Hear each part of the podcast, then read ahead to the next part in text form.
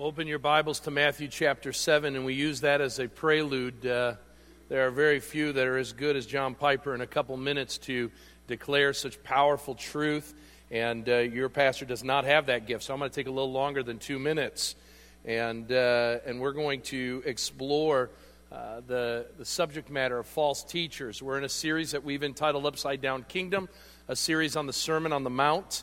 And uh, we come to Matthew chapter 7, verses 15 through 20. And if you don't have a Bible with you this morning, that's okay. There's a Pew Bible in the pew rack in front of you. You can find our uh, text on page 812. Page 812. And as we come to uh, the end of this Sermon on the Mount, we find Jesus. Uh, very quickly addressing uh, some, uh, if you will, mini sermonettes on uh, a couple different issues, but all pointing to one very important thing. As we talked about last week, Jesus is addressing the great contrast between uh, the narrow way and the broad way. The broad way that leads to destruction, the narrow way that leads to life everlasting and fellowship with God in heaven. And uh, that, that way is found through the person and work of Jesus Christ. And as we learned last week, that there are two roads. Again, one that is traveled by many, and one that is traveled by few. There are teachers we're going to learn this week that are pointing people down each of those directions. The false teachers who, who proclaim the narrow way, but in fact are leading people down the broad way uh, are the false teachers, and of course, then the true teachers who uh, teach people to go the hard way, the way of the gospel, the way of obey, obedience and following of Jesus Christ. And we're going to look at them because Jesus has a word for us this morning, a word to remind us that just as in his day, our world and our lives and our churches are filled with all kinds of false teaching. And we need to be on guard against that. And we need to understand that the sad uh, dilemma that that brings is that many think they're on the narrow way that leads to eternity with Jesus. And adhering to their, their teachers and these teachers who, who proclaim the narrow way, all the while saying it's okay to be on the broad way, will one day stand before Jesus. And Jesus will say what we'll learn next week I never knew you. And so we need to be on guard against this because Jesus wants to remind us how we are to discern the good teachers and the bad ones. And while on the surface they may seem that they're all the same, a deeper examination through Jesus' words will help us to see how destructive to the body of Christ and to believers these false teachers can be. And so we're going to listen to Jesus' words and we're going to uh, pull uh, what I believe to be the truth of what Jesus is articulating to us. And uh, we're going to learn on, uh, as to how we can recognize false teachers and how they've infiltrated our world and our churches today. With that as, a, as an introduction, let us stand and, and look to the uh, scriptures. And we're going to be examining this under the heading The Churches Most Wanted. The Churches Most Wanted. Matthew chapter 5 I'm sorry, Matthew chapter 7, verse 15 through 20. Here's what our Lord and Savior Jesus Christ addresses in our text this morning. Beware of false prophets who come to you in sheep's clothing, but inwardly are ravenous wolves. You will recognize them by their fruits. Are grapes gathered from thorn bushes or figs from thistles? So every healthy tree bears good fruit, but the diseased tree bears bad fruit. A healthy tree cannot bear bad fruit, nor can a diseased tree bear good fruit. Every tree that does not bear good fruit is cut down and thrown into the fire. Thus you will recognize them by their fruits. Father God, we ask for your blessing on our time in the Word. Lord, I pray as I do what I believe you've called me to do and been given charge by the elders and the people of this church to do, it's to expose false teachers for who they are.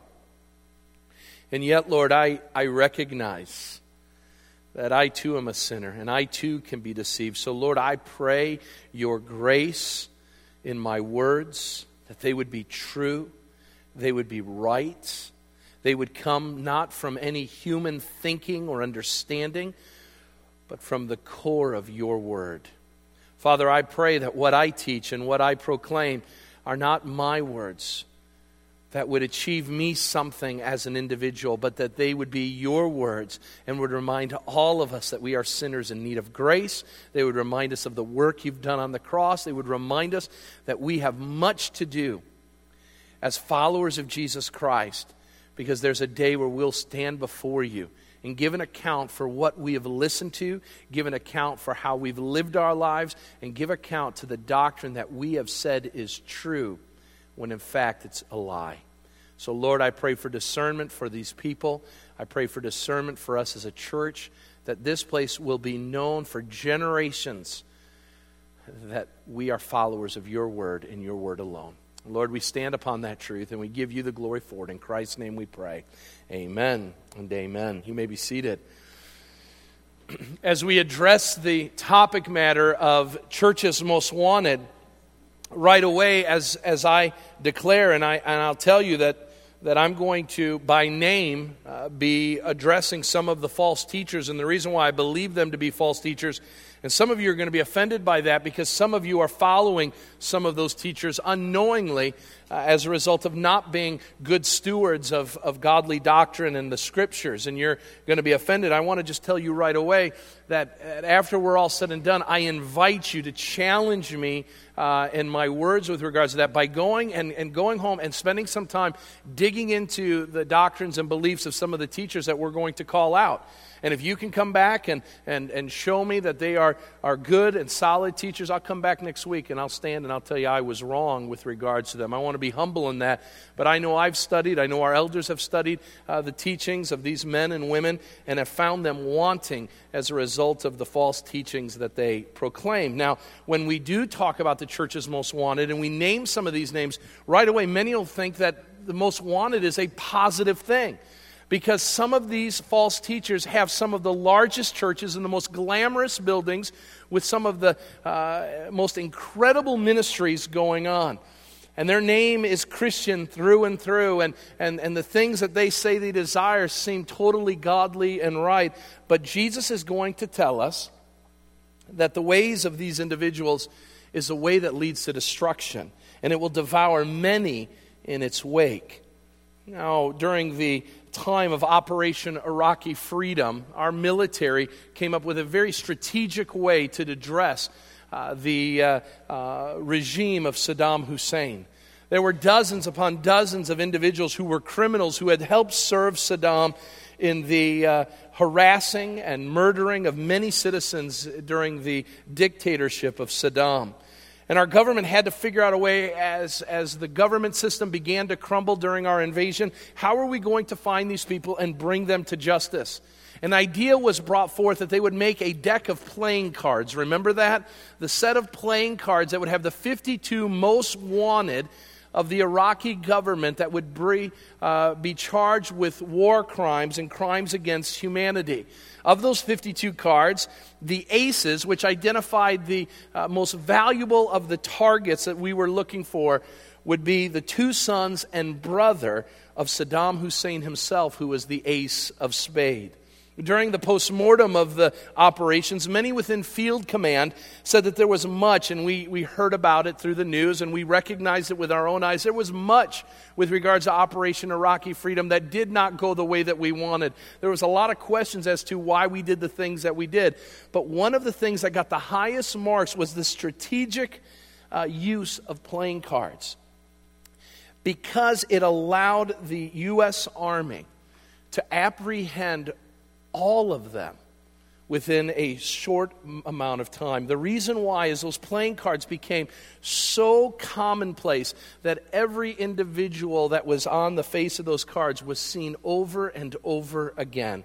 Can I tell you this morning that the church would do itself well to have a set of playing cards? I know playing cards, okay? Have a set of playing cards that had the most wanted of the false teachers because we think that we know who false teachers are, and yet the Bible is going to tell us, and Jesus is going to tell us, that it's not as easy as we think. We need help with regards to it. And I want to use this message to help you understand how you are to understand and know if the teacher, including yours truly, is teaching and preaching the things of God and not things that the Bible says the doctrines of demons. And so, to do that, I want to look under three headings this morning.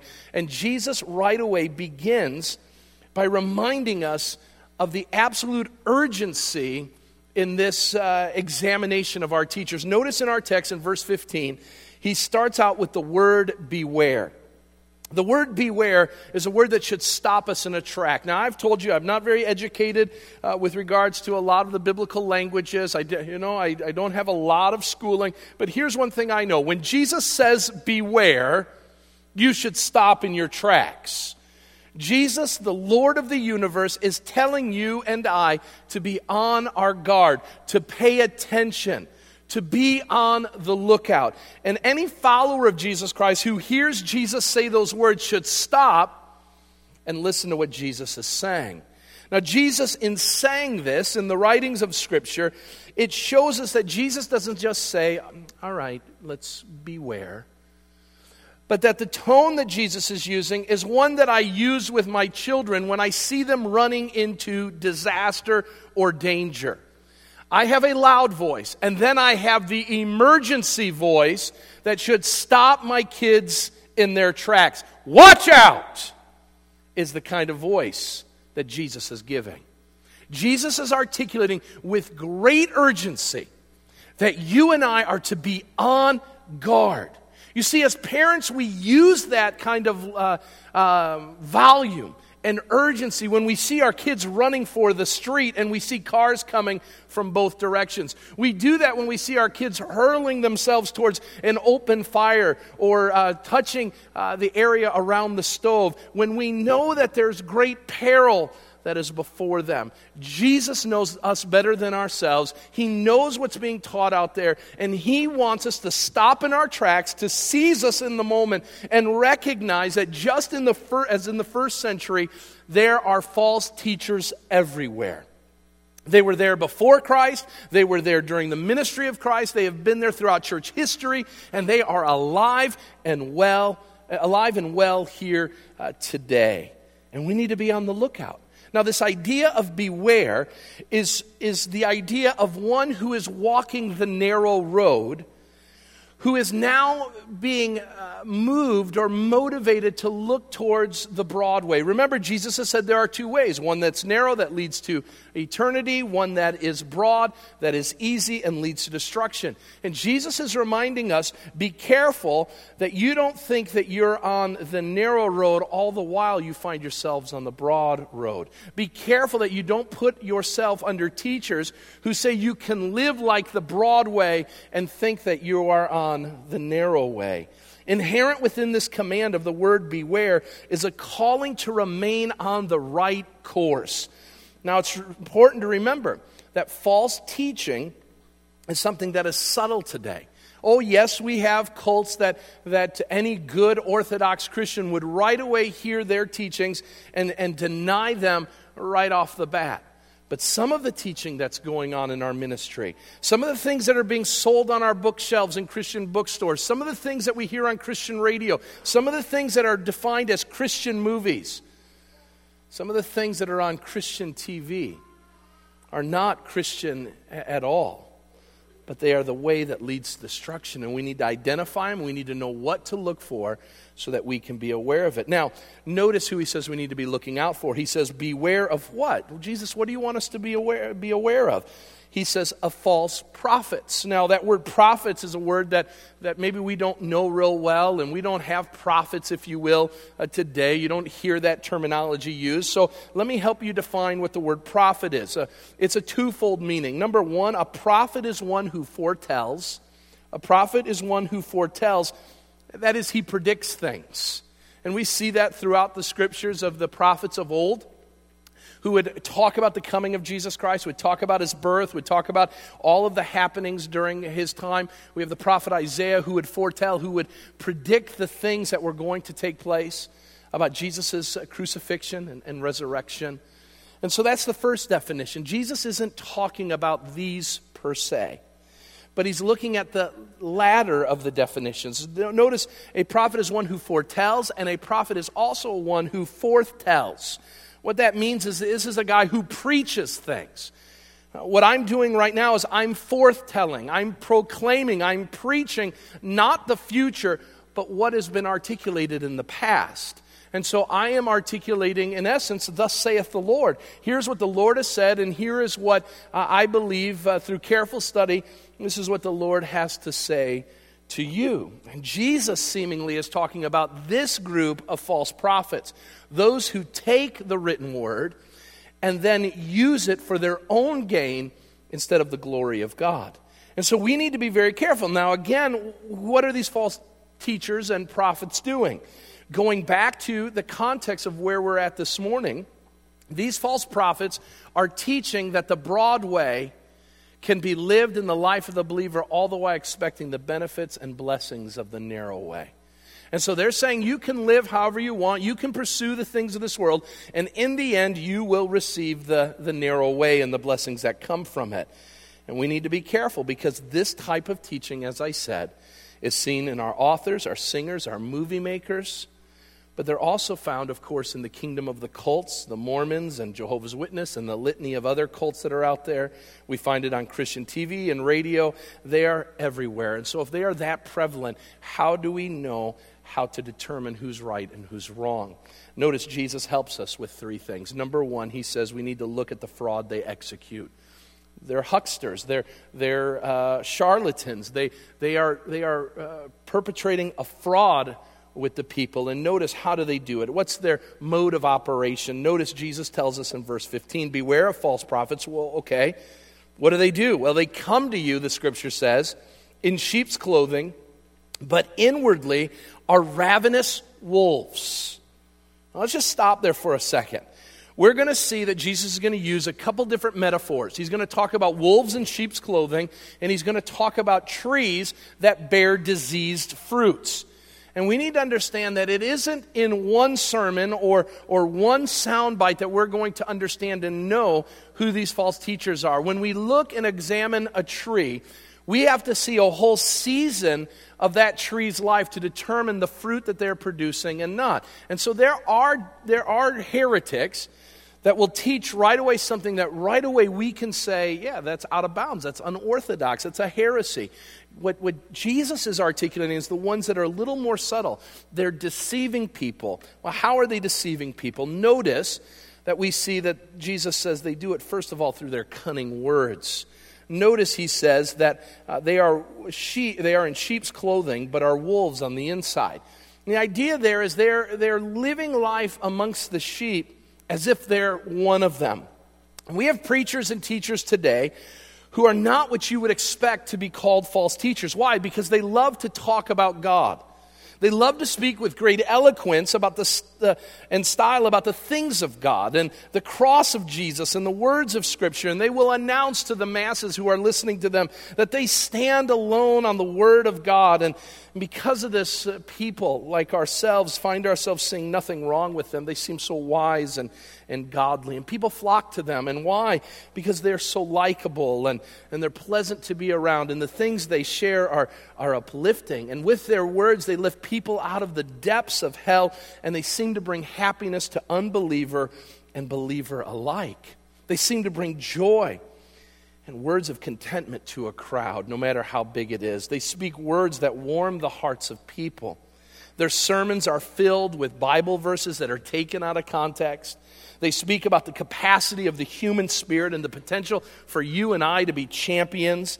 They're replete with stories and anecdotes of the human spirit and how following Jesus will win you health, wealth, and happiness. And what they share is of no offense to the natural man. They don't speak any words of conviction. In fact, Isaiah 30, verse 10 says these false teachers will speak smooth things.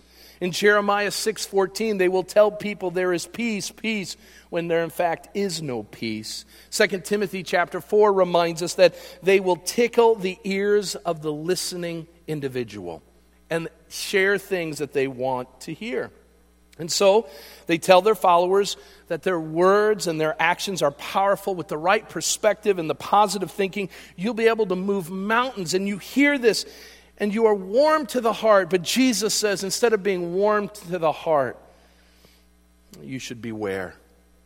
That no matter how good they sound, no matter uh, how big their churches are, no matter how many books they've written, no matter how nice their words may seem or how big their smiles may be, they carry death and destruction in their wake. How do they do this without anybody noticing? Notice the costumes they wear.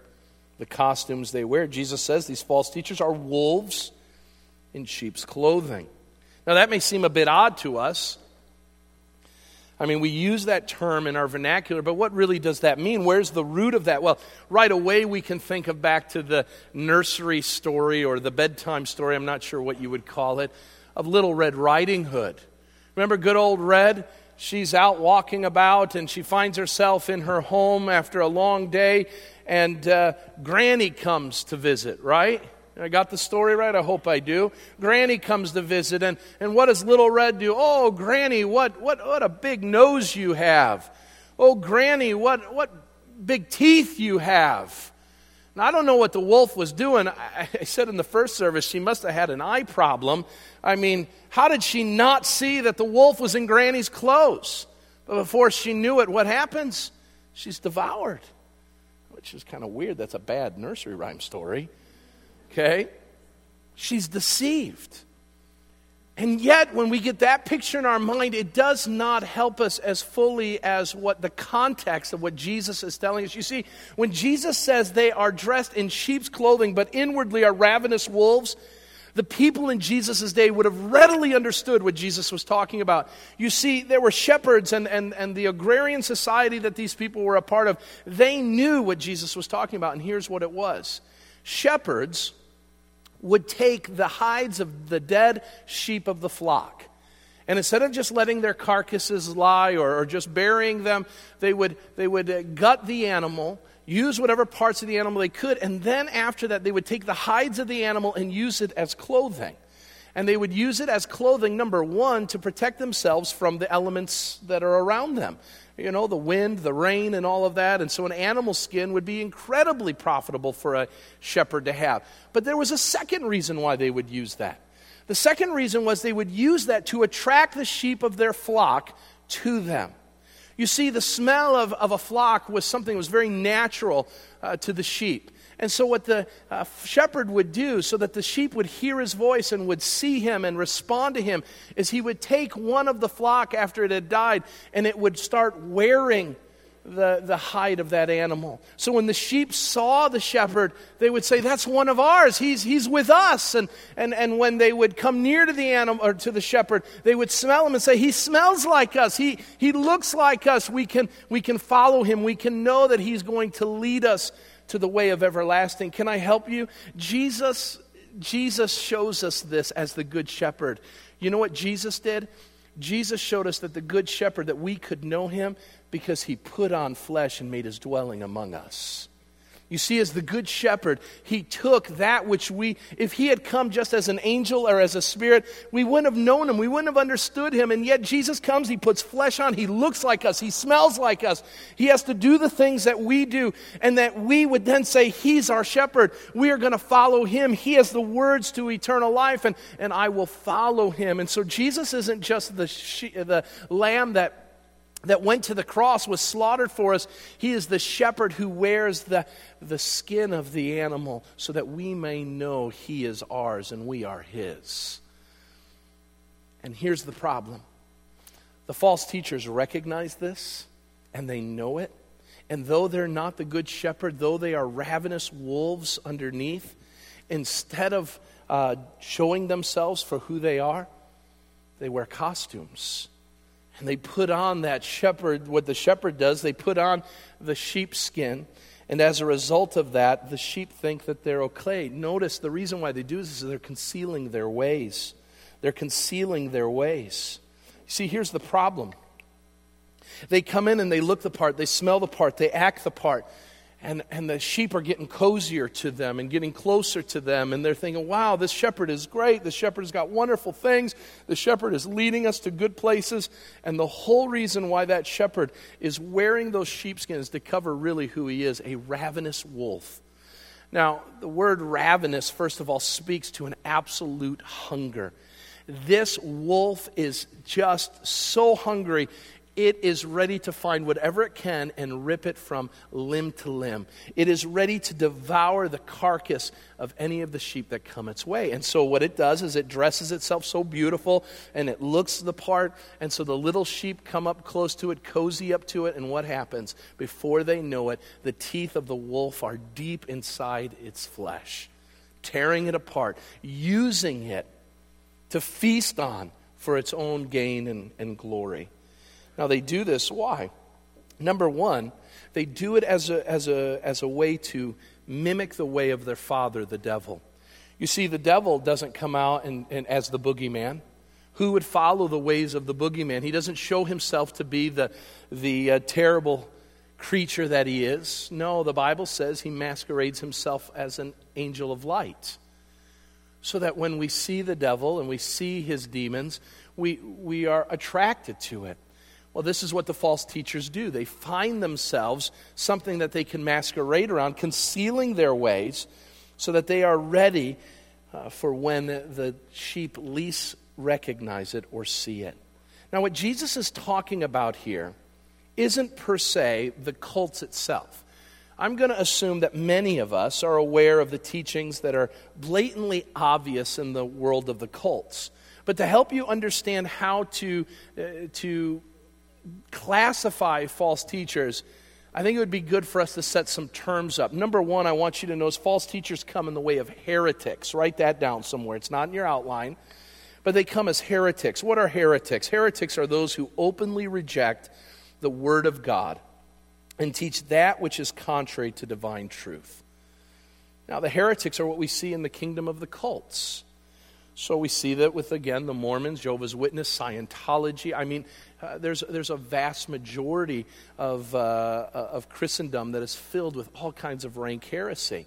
Now, to, to declare one of them, the issue of Mormonism. Mormonism is one that has become almost mainstream.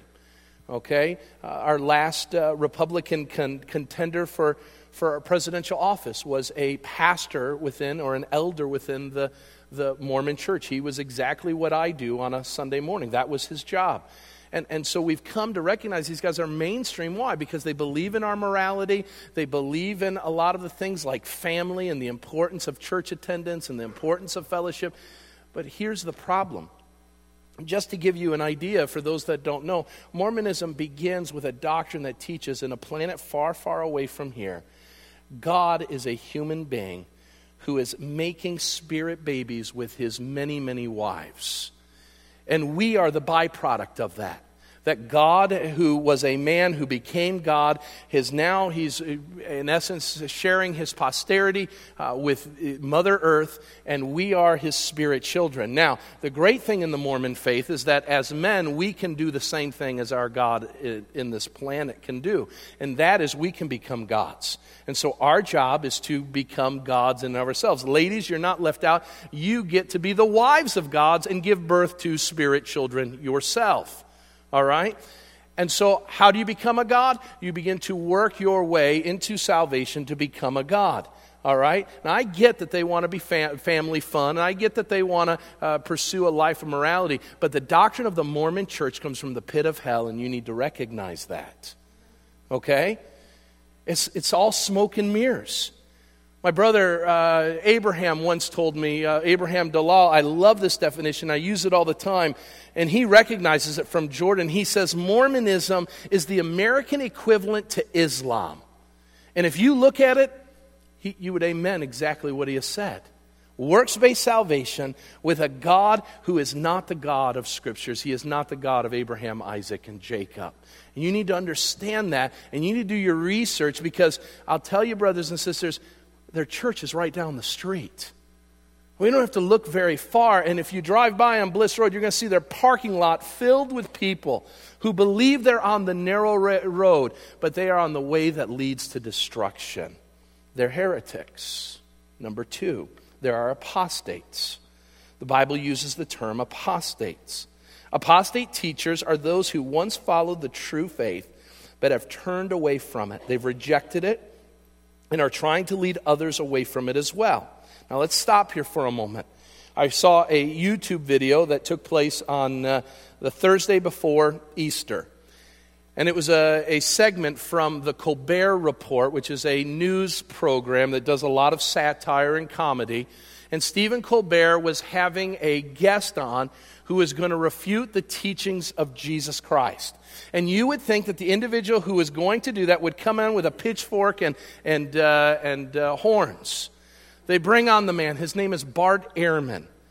Let me tell you where Bart Ehrman's pedigree comes from. He's a graduate of Moody Bible Institute and a, uh, a graduate student of Wheaton College. You don't get much better than those two institutions.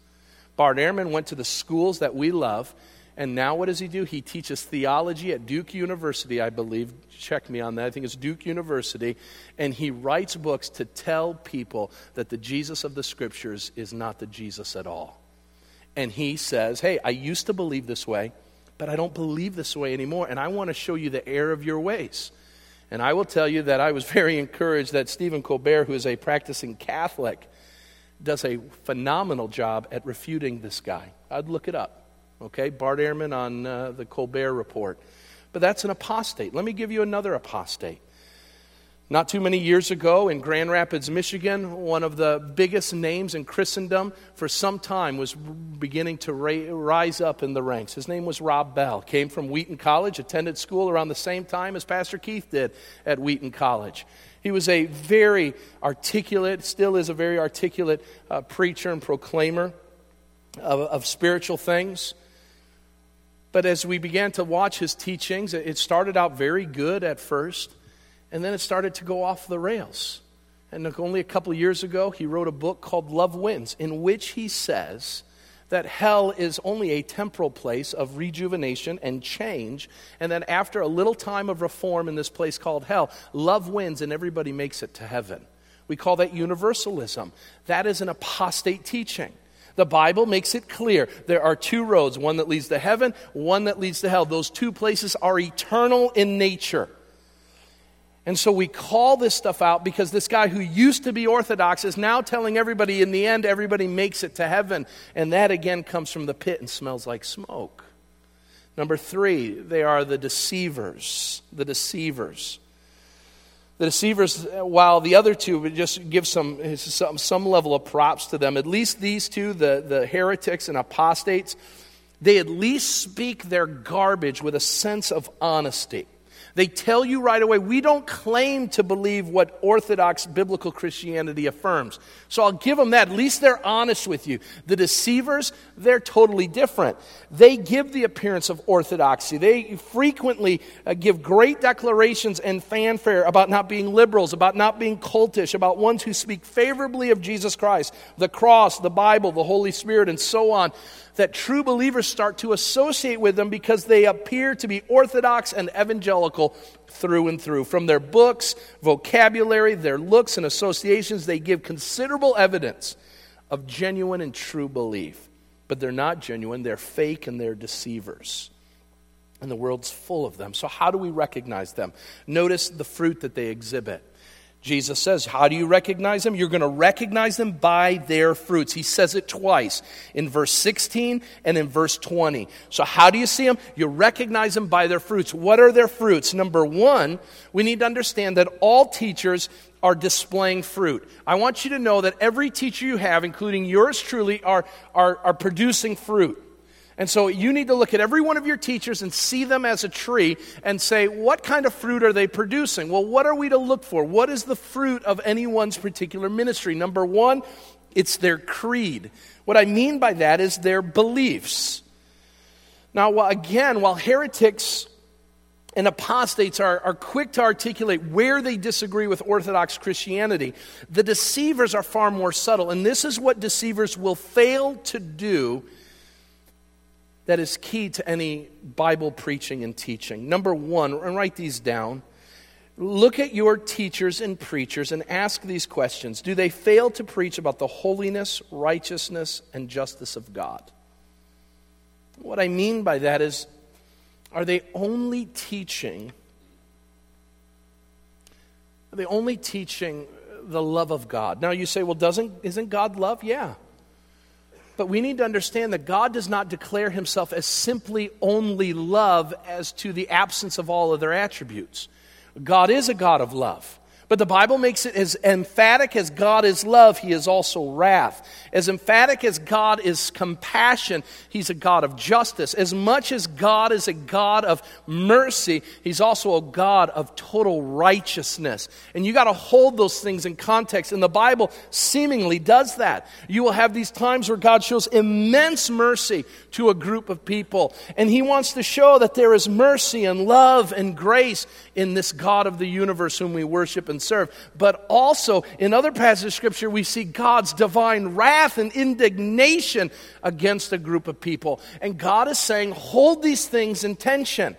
And this is what churches will do now. They will only preach this God of love, this God that absolutely you would fall in love with because he's the soft teddy bear that you can run to. And you don't have to change anything of who you are. You just run and embrace this God, and everything will be just fine. Number two, be careful of preaching that avoids the preaching on God's final judgment in a place called hell. As I said, this is Rob Bell's great failure. He's erased hell of its eternity and made it a temporal place of reform where God's love wins.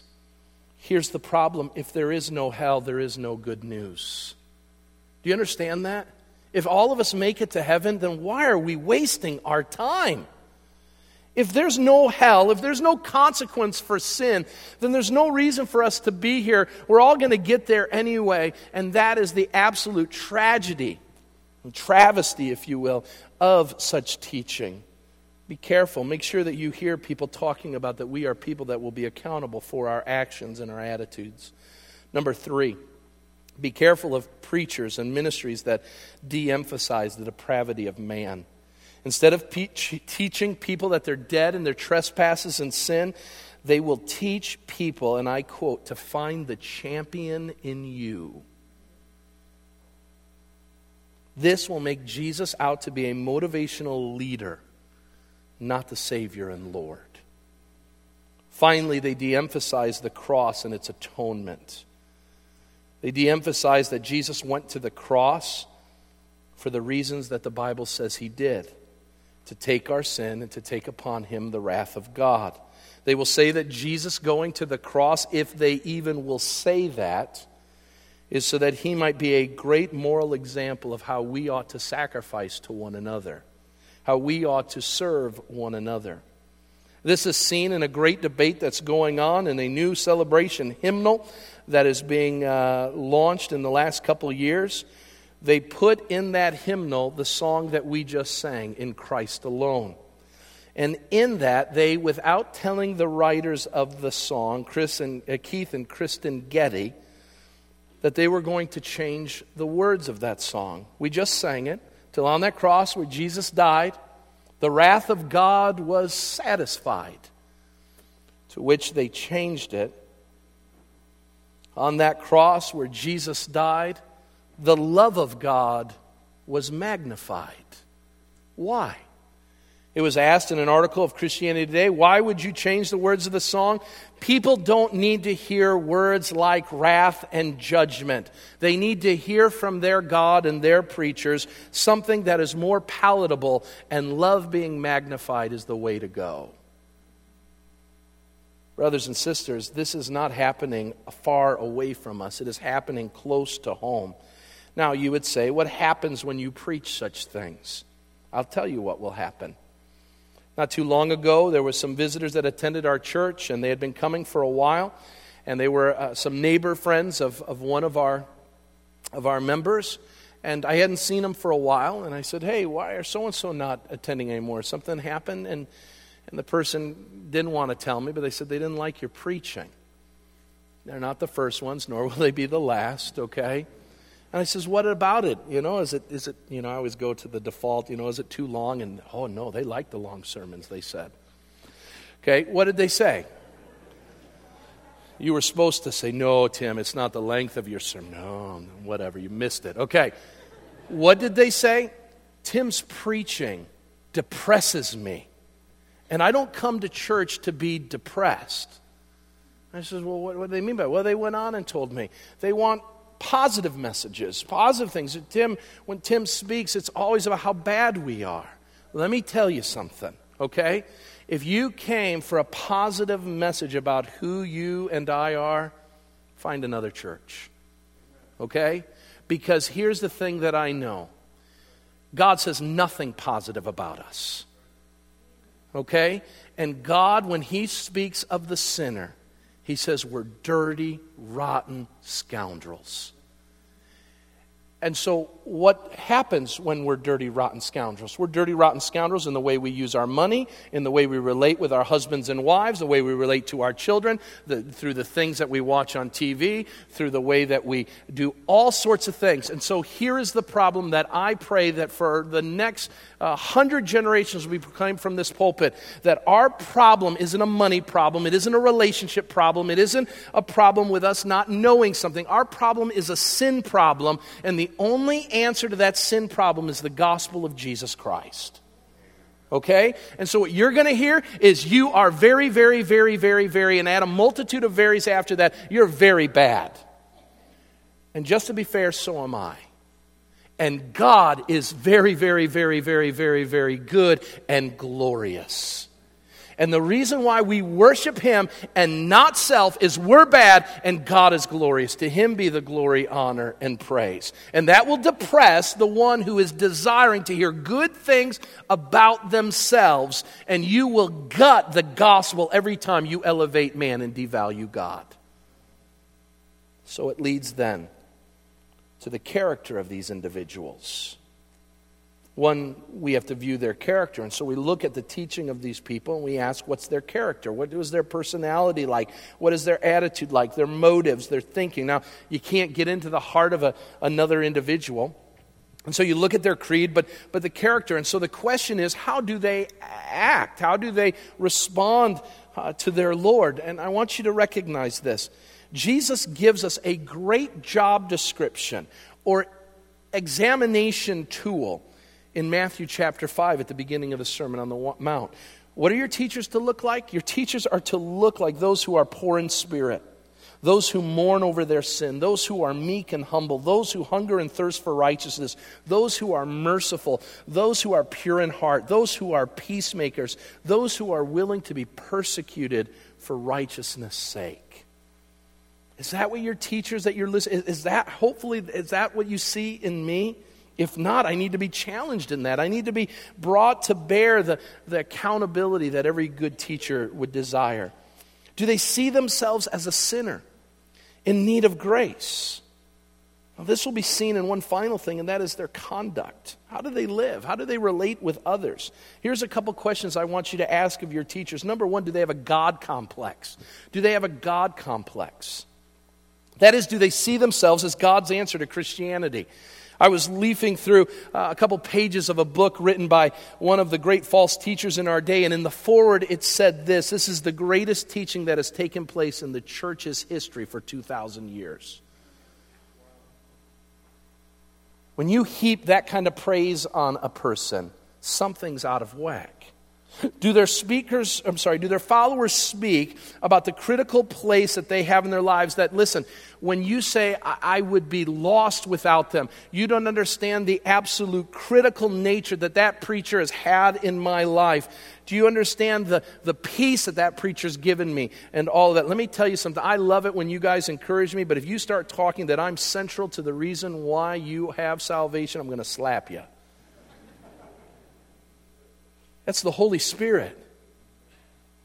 And we, as preachers and proclaimers of God's word, are simply the mouthpieces who ourselves are sinners and in need of grace.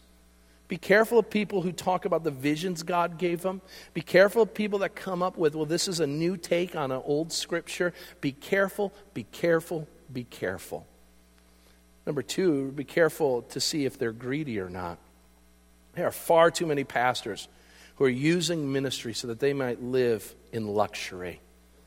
Now, I listen to me. I am a strong proponent that churches should pay their pastors an honorable wage. I don't want to see, I don't think preachers, pastors should be left in poverty while the rest of the congregation lives um, a different way. But some of the major pastors in our churches in the May are making hundreds of thousands of dollars, millions I knew, I learned of one pastor uh, in, uh, in a set of uh, meetings that I had where one pastor that was there with us talking to us said that his um, housing allowance for tax purposes is $275,000. Well, how do you get a housing allowance of that? The man owns a 12, I think 12 or 16,000 square foot home. Little bigger than what we've got here, isn't it? They're driving Bentleys and Mercedes and all different sorts of things. Now, are cars bad? No. Are houses bad? No. But if this is why they are pursuing these things, you got to be careful. You got to be careful. The Bible says that, uh, I'm sorry, not the Bible, the Didache, which is an early writing of, of what is called the Apostles' teaching, said that you can, tr- you can know whether it's a false teacher or a uh, true teacher by whether they ask you or not at the end of their time for money. That they say, I will freely receive and I will freely give. And notice the great, the great apostles, none of them had all of this stuff. We got to ask that question. We got to say, what are, they, what are they in this for? Number three, how do they govern people? How do they govern people? Do they rule people with iron fist? Do they discard people who don't agree with them? Do they, are they quick to pontificate and bloviate and walk around like a king? Be careful. Be careful when your pastor walks around with a posse of individuals keeping everybody from him. You don't think that's happening? I've gone to conferences where people that, that we would hear on Moody Radio and that have got posses of people around them with hearing things looking like he's the President of the United States. Got to be careful with this stuff. Be careful of preachers who sound really strong and who are hurtful in their wake. I, I know of a firsthand experience of a pastor who preaches in a very evangelical church, who many of you would be acquainted with his ministry, who in a meeting told another staff member at this church, You kiss the pastor's ring, so kiss it. This is a problem.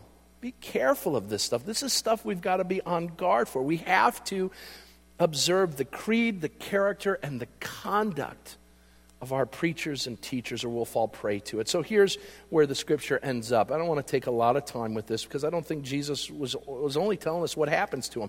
What's the fate that they can expect? What's going to happen to these guys and gals who do such things? Jesus makes it abundantly clear.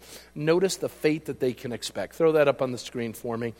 The fate that they can expect is that they will be cut down. They'll be cut down and they'll be cast out. Notice what the scripture says. What's their end? The scripture says, Every tree that does not bear good fruit is cut down and thrown into the fire. Based on that, in James, that tells us that teachers will be held to a stricter judgment. Therefore, not all of us should be teachers. Tells me something. And that verse makes me fearful because I know what's happening today. I know that, that you're examining me, and I'm worried about that, meaning I want to do a good job for you and all of that. But here's the thing I'm more worried about that the Lord is examining me. He's examining my heart, and He's examining my words.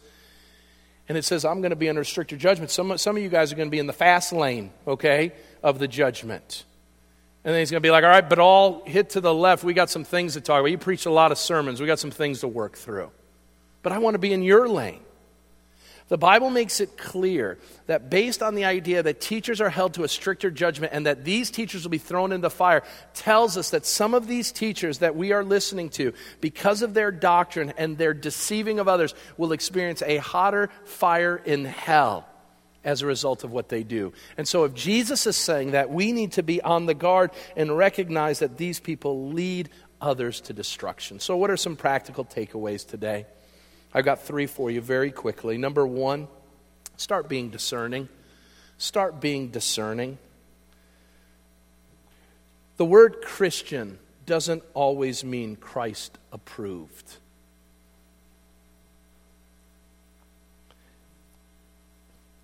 My wife will say I went on a soapbox here, and here's my soapbox.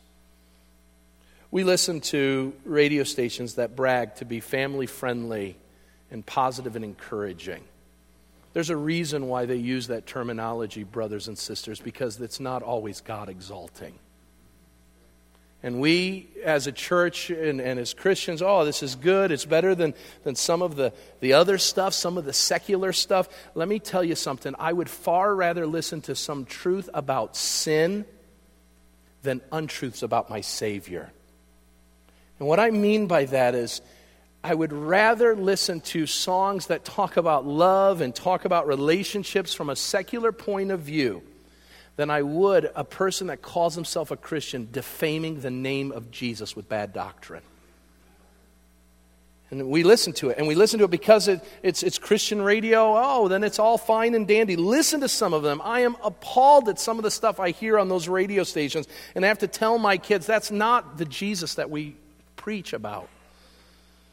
We go to movies and we are inflamed with anger that an unbeliever would say things that may not be true about the story of Noah. And we throw it down like it's trash, but we'll go to a movie that says heaven is a real place and puts a Christian label on it. And the garbage that comes from that movie, we say, oh, what a great Christian movie. That movie is not for you. Heaven, uh, by the perspective of a little kid, I don't know what he saw, but the Bible says that no one sees heaven except the one who descends from heaven.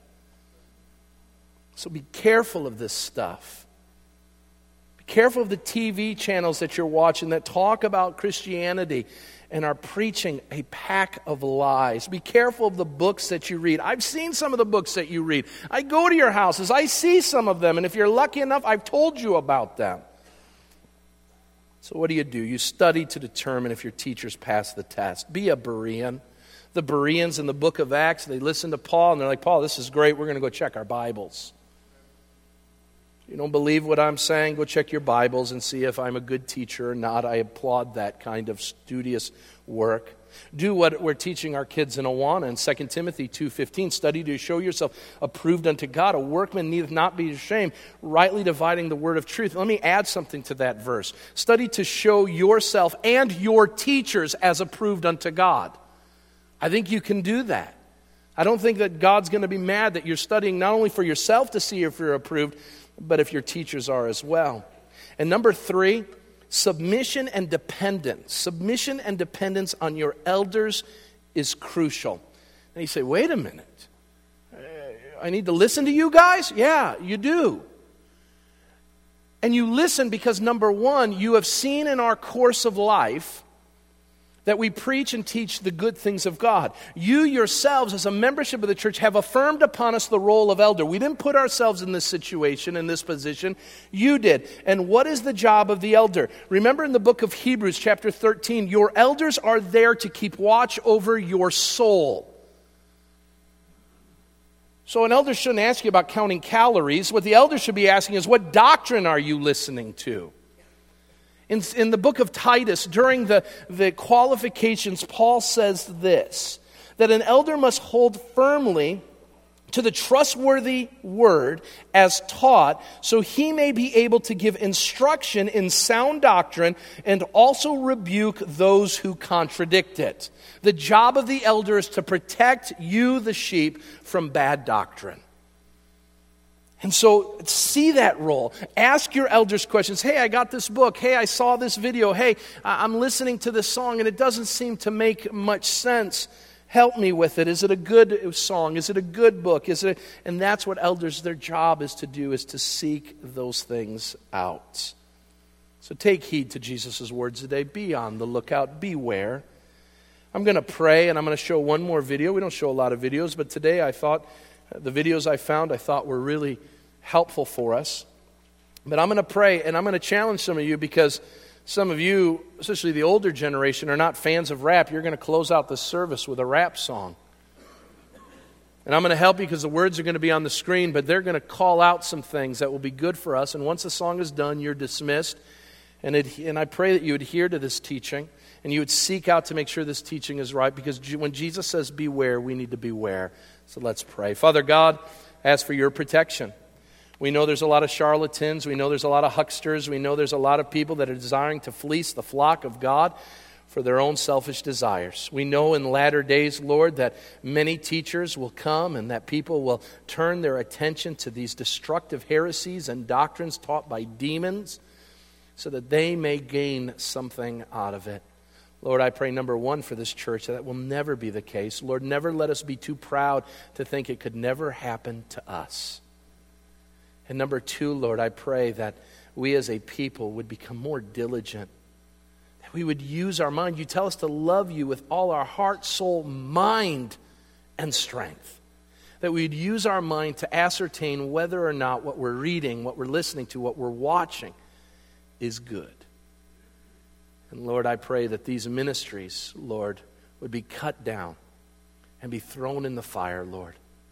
I pray that, Lord, before that would take place, they would repent. But, Lord, you know their hearts and you know their minds. And so, Lord, I pray that you uh, would cut these things out because they are de- destroying many and leading many to the way of destruction. Thank you, Lord, for a church, Lord, that preaches and teaches what I believe to be the truth of God, not only through my lips, but from the teachers, from the youngest of our kids through our student ministries to our, to our adults, Lord, in, in multiple classes that preach and teach the Word of God. Let us stand by that because that is the only truth we have. In Christ's name, amen.